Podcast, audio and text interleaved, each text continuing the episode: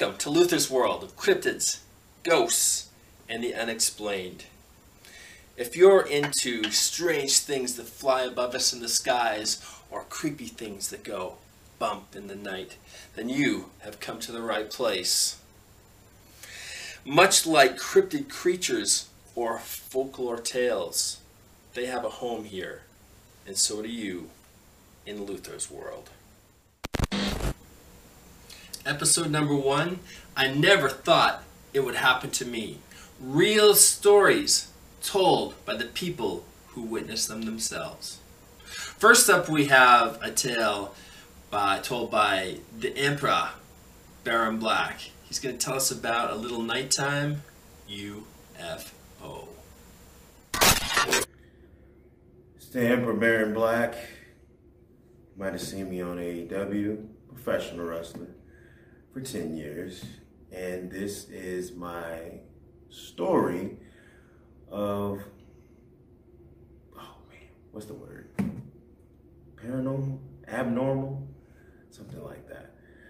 So, to start off, I gotta give you a little backstory, okay? I gotta get, I gotta set y'all up real nice, you know what I mean?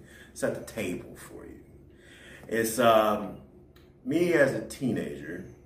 I was an army brat. My stepdad was in the military, so we lived on a military base. To be exact, we lived in Fort Stewart, Georgia, which is next to Hinesville, which is very close to Savannah, Georgia. So one day, being the badass that I am, I stayed out past when the uh, street lights go, go on. So, you know, everybody that grew up in a, uh, in a household with with uh, black families, you know, you need to come in the house when the street lights come on. So, being being a badass, I didn't come in as high when the street lights come on. I stayed outside. It was dark. I wasn't supposed to be outside anymore. Um, I stayed outside. So I just got done playing soccer with my uh, my homies down the street. I was walking back to my apartment, and I seen this oval shaped glowing ball in the sky. At first, I you know I, I shrugged it off. I was like, oh, that's just you know that's just an airplane, or I thought it was probably some jet because they also had a Air Force base near Fort Stewart as well. Well, it, got a little interesting because the orb started doing maneuvers that wasn't plane like. It was like going into a U in circular motion like that. So I was like, oh, what the hell is that? You know what I mean? But I just kept walking. It was probably about, about 9 30, 10 o'clock. Um, and then I just sat outside uh, in the field just watching it, and it was just pulsating. And I was like, am I really experiencing a UFO? I really didn't think UFOs are real, but at that day, I realized they are real. And every time I tell people this story, nobody believes me. But I was like, I seen a UFO. I mean, it was it was very defined, oval shaped thing, flying object, and it was not airplane. It wasn't no jet. It was making this motion like this, and then it did a whole circular motion like that. So it was really interesting. I was like a shock thing for me because I was like, I never seen a UFO. You just see the shit on, you know, you see the shit on movies, you see the shit on TV, and you're like, ah, oh, that's a bunch of horse shit. None of that shit is real. They, they doctored all that shit. But I've seen it for myself, and I've been a believer ever since. And I was 13 year old at that at that point in time. So um, I was scared to go to night sleep that night. if anybody remembers the movie Mars Attacks, that movie scared me to death as a child. I really thought shit like that can actually happen. So I was actually scared, go to, scared to go to sleep that night. And I always peeked out the window uh, once I got home. It stayed there for at least 45 minutes. And I was wondering if I was the only person that seen this shit because it was pretty big in the sky. You know, it was pretty big in the sky. But we're on a military base, and most families they're they're tucking their children in by this time, so nobody's really watching what's going on outside. Uh, I stayed there for a while, and then it just shot off into the distance. This is the time I finally got inside the house, and I was peeking out the window. So I slept in my bed like there was a monster under my bed because I didn't know if this thing was coming back. And you don't watch all the movies and the X Files and all other shit about being abducted and all this other stuff. So I was really frightened. I don't know if they, I was thinking, did they see me or they're going to come get me and all this other stuff. So I really slept with one eye open that night. I really didn't get no damn sleep. And I just never saw it again. And I went like back every other night, hoping to see it again, like a fool. Who does that, dummy? You trying to get abducted? So it's like, but it never showed up again. And I was like, damn, I experienced a UFO.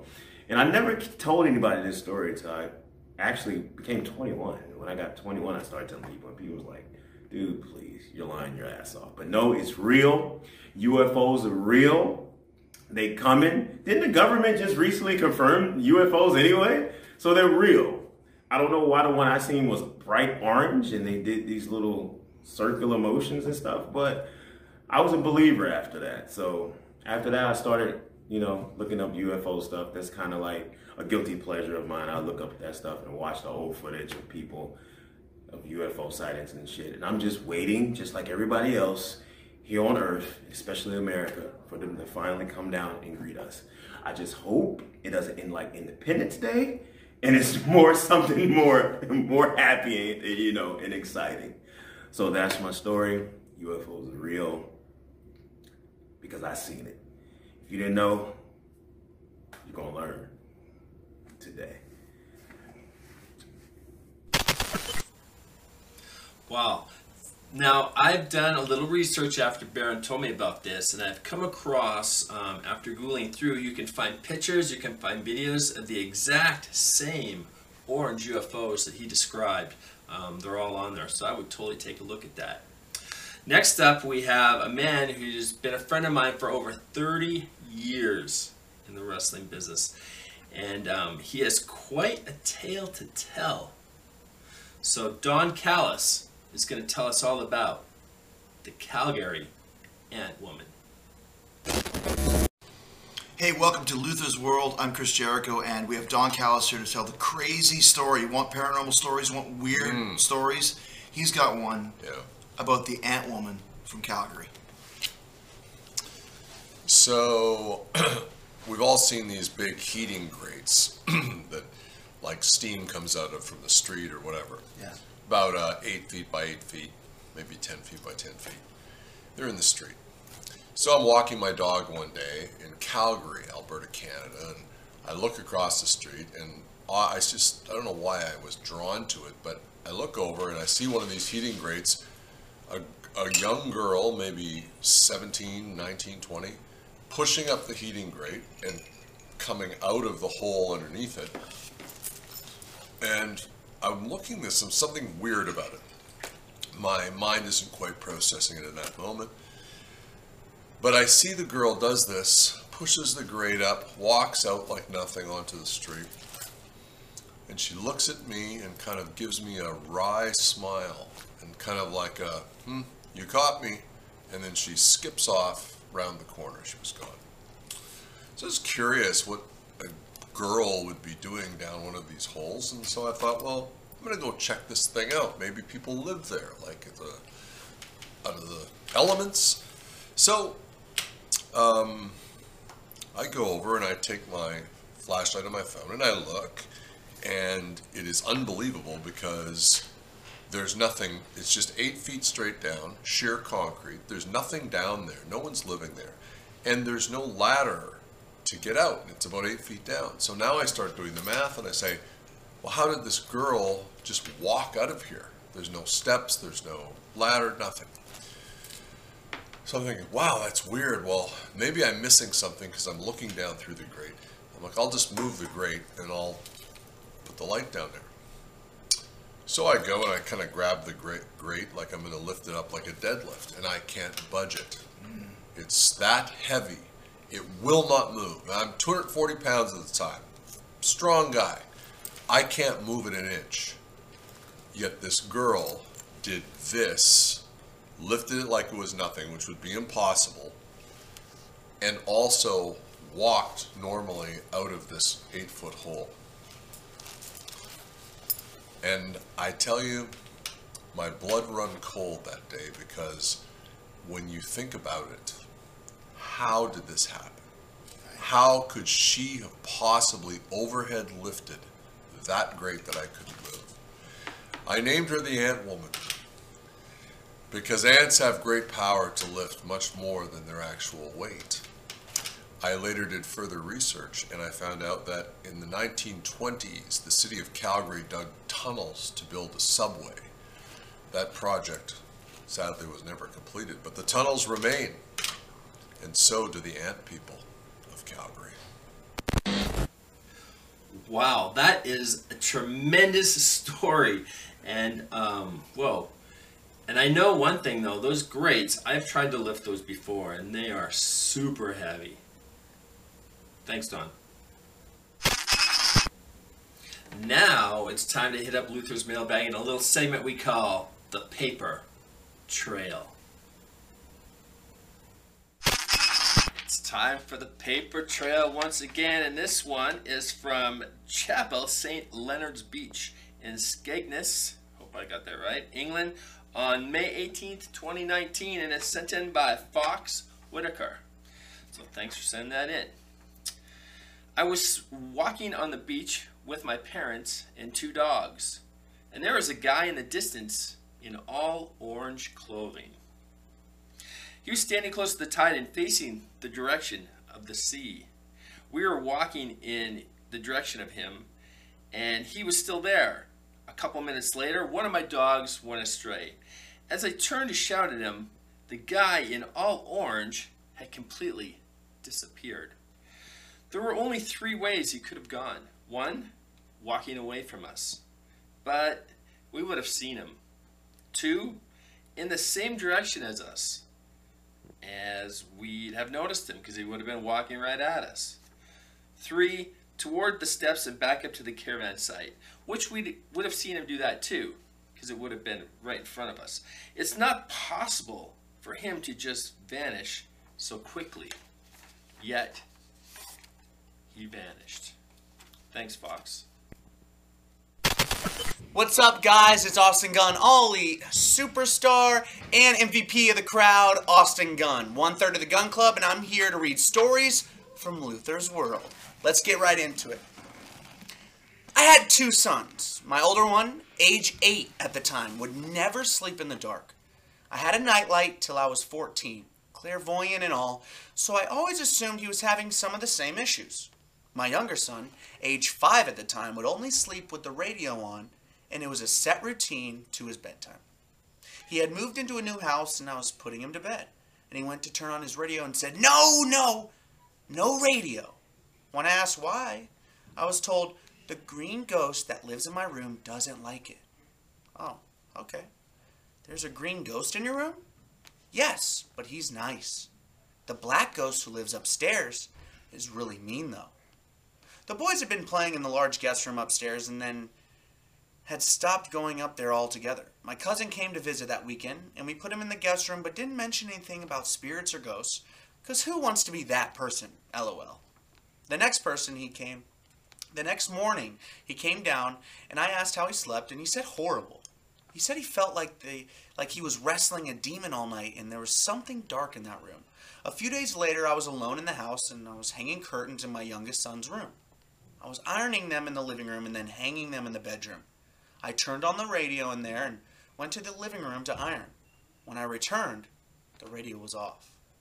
I thought maybe I had turned it on and made a mental note and turned it off again. Left the room and came back and it was once off again off. So this time I turned it on and put it on the Christian channel, religious upbringing. I left and came back and it was off and when I put it back on the channel was changed to just static. We didn't stay in that house long. I don't mess with the spiritual. The end.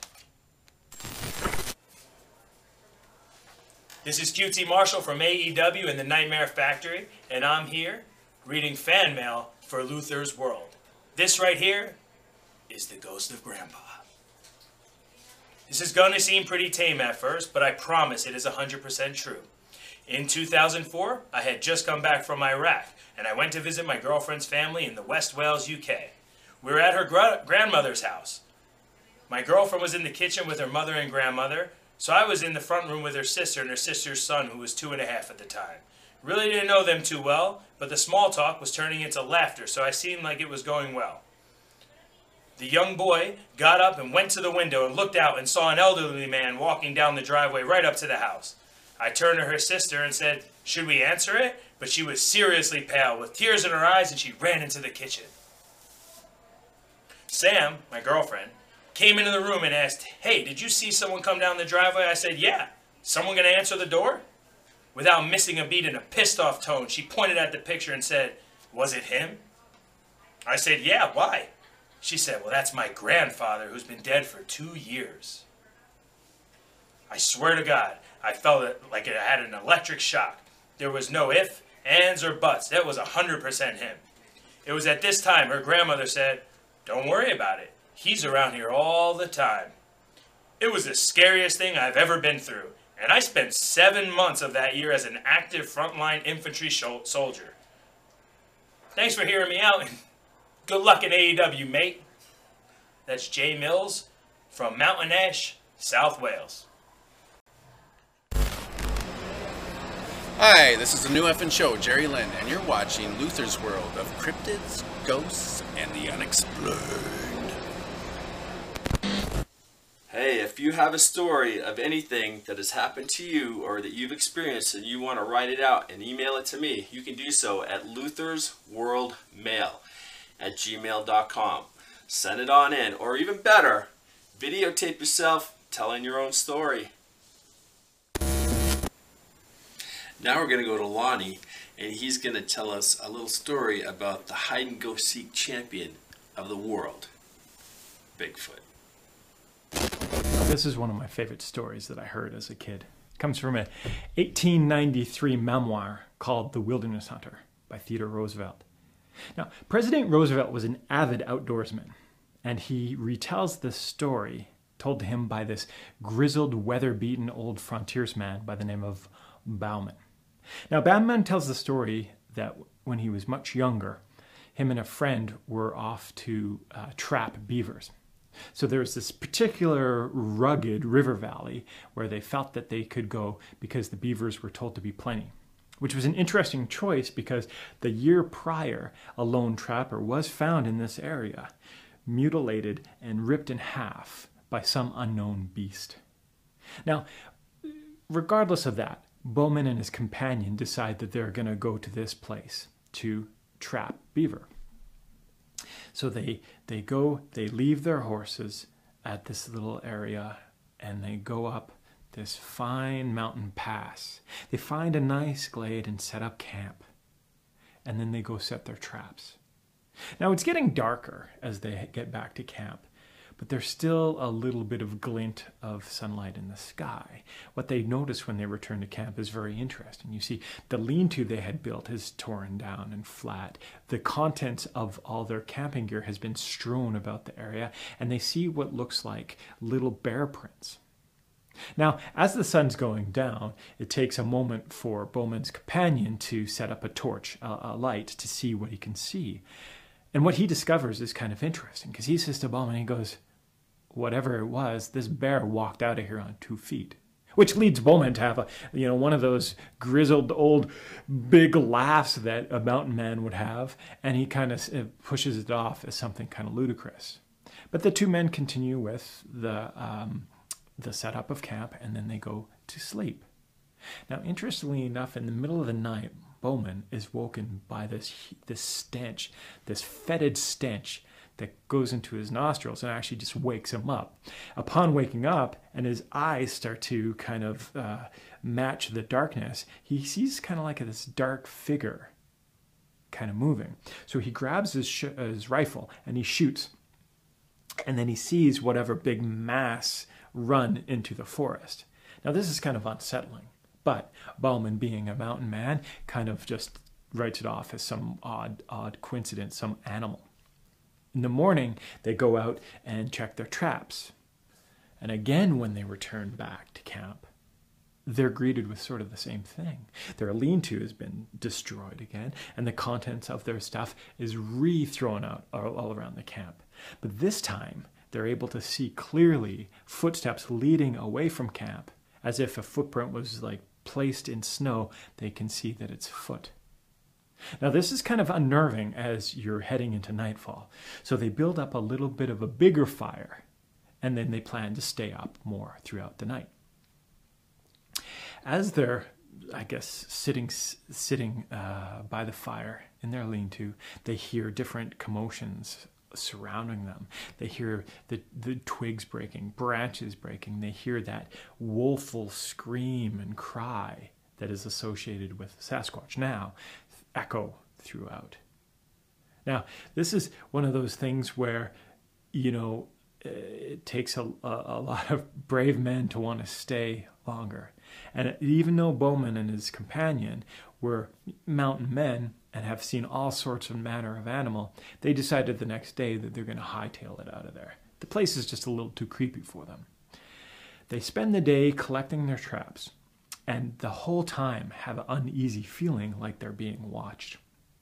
Upon returning to camp, Bauman and his companion decide what will happen is Bauman will go get the last three traps that are still out set, and his companion will kind of tear down camp and pack everything up, ready for them to take the pass down and collect their horses. So, Bauman's gone, but he's gone for a little longer because he's got to deal with whatever's happening with the traps, traps, be it with uh, there's trapped beaver in there or or the like. He returns to camp though to find his his partner s- still laying against a tree trunk with his neck broken and four fang puncture marks in his neck. Now, whatever did this bashed his companion around and leaned him up against the, the tree and left. I'm sure it didn't take long for Bauman to get the heck out of there and it was only years later that he was able to tell this tale to Roosevelt. Now, they don't make any mention of Sasquatch or Bigfoot, but I listen to it and I see the similarities to a lot of the stories that people talk about in the Sasquatch world. The sounds, the smells, the ominous figure that they see, and most importantly, the footprints. Now we're going to do something called Cryptids of the World. So today, our cryptid of the world is going to be the Ogopogo from Canada, since I'm Canadian, so we're going to start off with that. The Ogopogo is a lake monster that lives in Lake Okanagan, located in British Columbia, Canada. It's said that the Ogopogo is 40 to 50 feet long. In 1926, a, sight, a sighting happened uh, at the Okanagan Mission Beach. The event was witnessed by over 30 cars full of people, all claiming to have seen the same thing a sea monster within the lake. The First Nations people of Canada have reportedly seen the creature since the 19th century. It's been told they would even give offerings to the creature for safe passage across the lake. In 1968, Art Folden shot a footage of the Ogopogo, which showed a large wake moving across the lake. In 2011, a cell phone video captured two dark shapes in the water, although some say the video is of two logs in the water. I'm sure you can Google that, check it out, and see for yourself on that.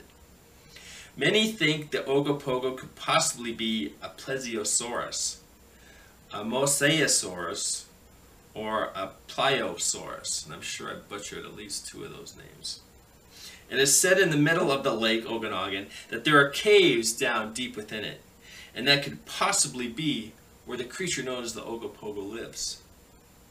Well, I have an Ogopogo story myself. Uh, as a kid, I was out in Penticton, which is along the Lake Okanagan, and I was uh, going to hockey camp. So on one of the days we had off, uh, I went down to the to the beach because I was going to search for Ogopogo. So um, the only thing I found was a severe sunburn that uh, did not jive well with my hockey equipment for the rest of my time there. So it was uh, my Ogopogo experience was very painful. So some of you like to go out and you like to do a little ghost adventuring, a little ghost hunting. Well, I'm going to try to make it a little easier. Uh, each week, I'll talk about a haunted hotel somewhere around the world or around America. So, the first one here is going to take us to Savannah, Georgia, and the Marshall House. The Marshall House is located at 123 East Broughton Street, Savannah, Georgia, 31401. The cost of staying at the Marshall House is going to range you from about 140 to 170 a night. Um, but if you look around, you can probably get some cheaper rates. So a little bit about the house. The Marshall House was first opened in 1851, and it was turned into a hospital on three occasions. Two during a yellow fever epidemic, and one during the American Civil War. It was shut down for many years before being made into a hotel, uh, and it is still a hotel to this day. There are many reports of soldiers still residing at the hotel. Guests have reported witnessing men in Civil War clothes wandering around the hallways. And there's, uh, during these reports from what I was reading, it also said that there was no reenactments, there was no people there like that, but yet people still see these fully dressed Civil War soldiers just numerously walking around. One of the stories, uh, and it's been reported numerous times, of a young soldier holding his own severed arm. Uh, he'll walk around looking for someone to help him to reattach it. And then when you go to speak to this soldier, he just disappears. People have said they've woken up in the middle of the night with their arms outstretched as if a nurse is checking for their pulse. Reports of ghostly children running around the hallways. I'm guessing that's from the um, yellow fever outbreak. Water taps in your rooms will just turn on and then turn off all by themselves. Doorknobs rattle as if someone's trying to get into the room. So if you're into ghostly Civil War reenactments or spirited yellow fever children, look no further than spending a night or two at the Marshall House in Savannah, Georgia.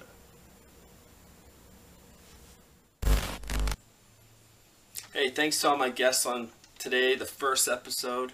Uh, we're going to say thanks to Baron Black, to Don Callis, and Chris Jericho. Thanks to Austin Gunn and QT Marshall for reading some mail. Jerry Lynn for stopping by. And Lonnie Olson, whoa, what a Bigfoot story. That was great. This show is helped by Derek Drexel for all the graphics and editing. Mikey Ruckus, who has a new album out called Bring the Ruckus. You can catch that on Spotify, and trust me, it is awesome. Nathan Mowry, he has three projects going on right now, and you should check those out. Macabaret, which you can check out on whitedogsaloon.com. Relentless on Amazon. And I'm Too Old for This Shit on iTunes and other media. That's a Chris Jericho joint. Thanks for watching.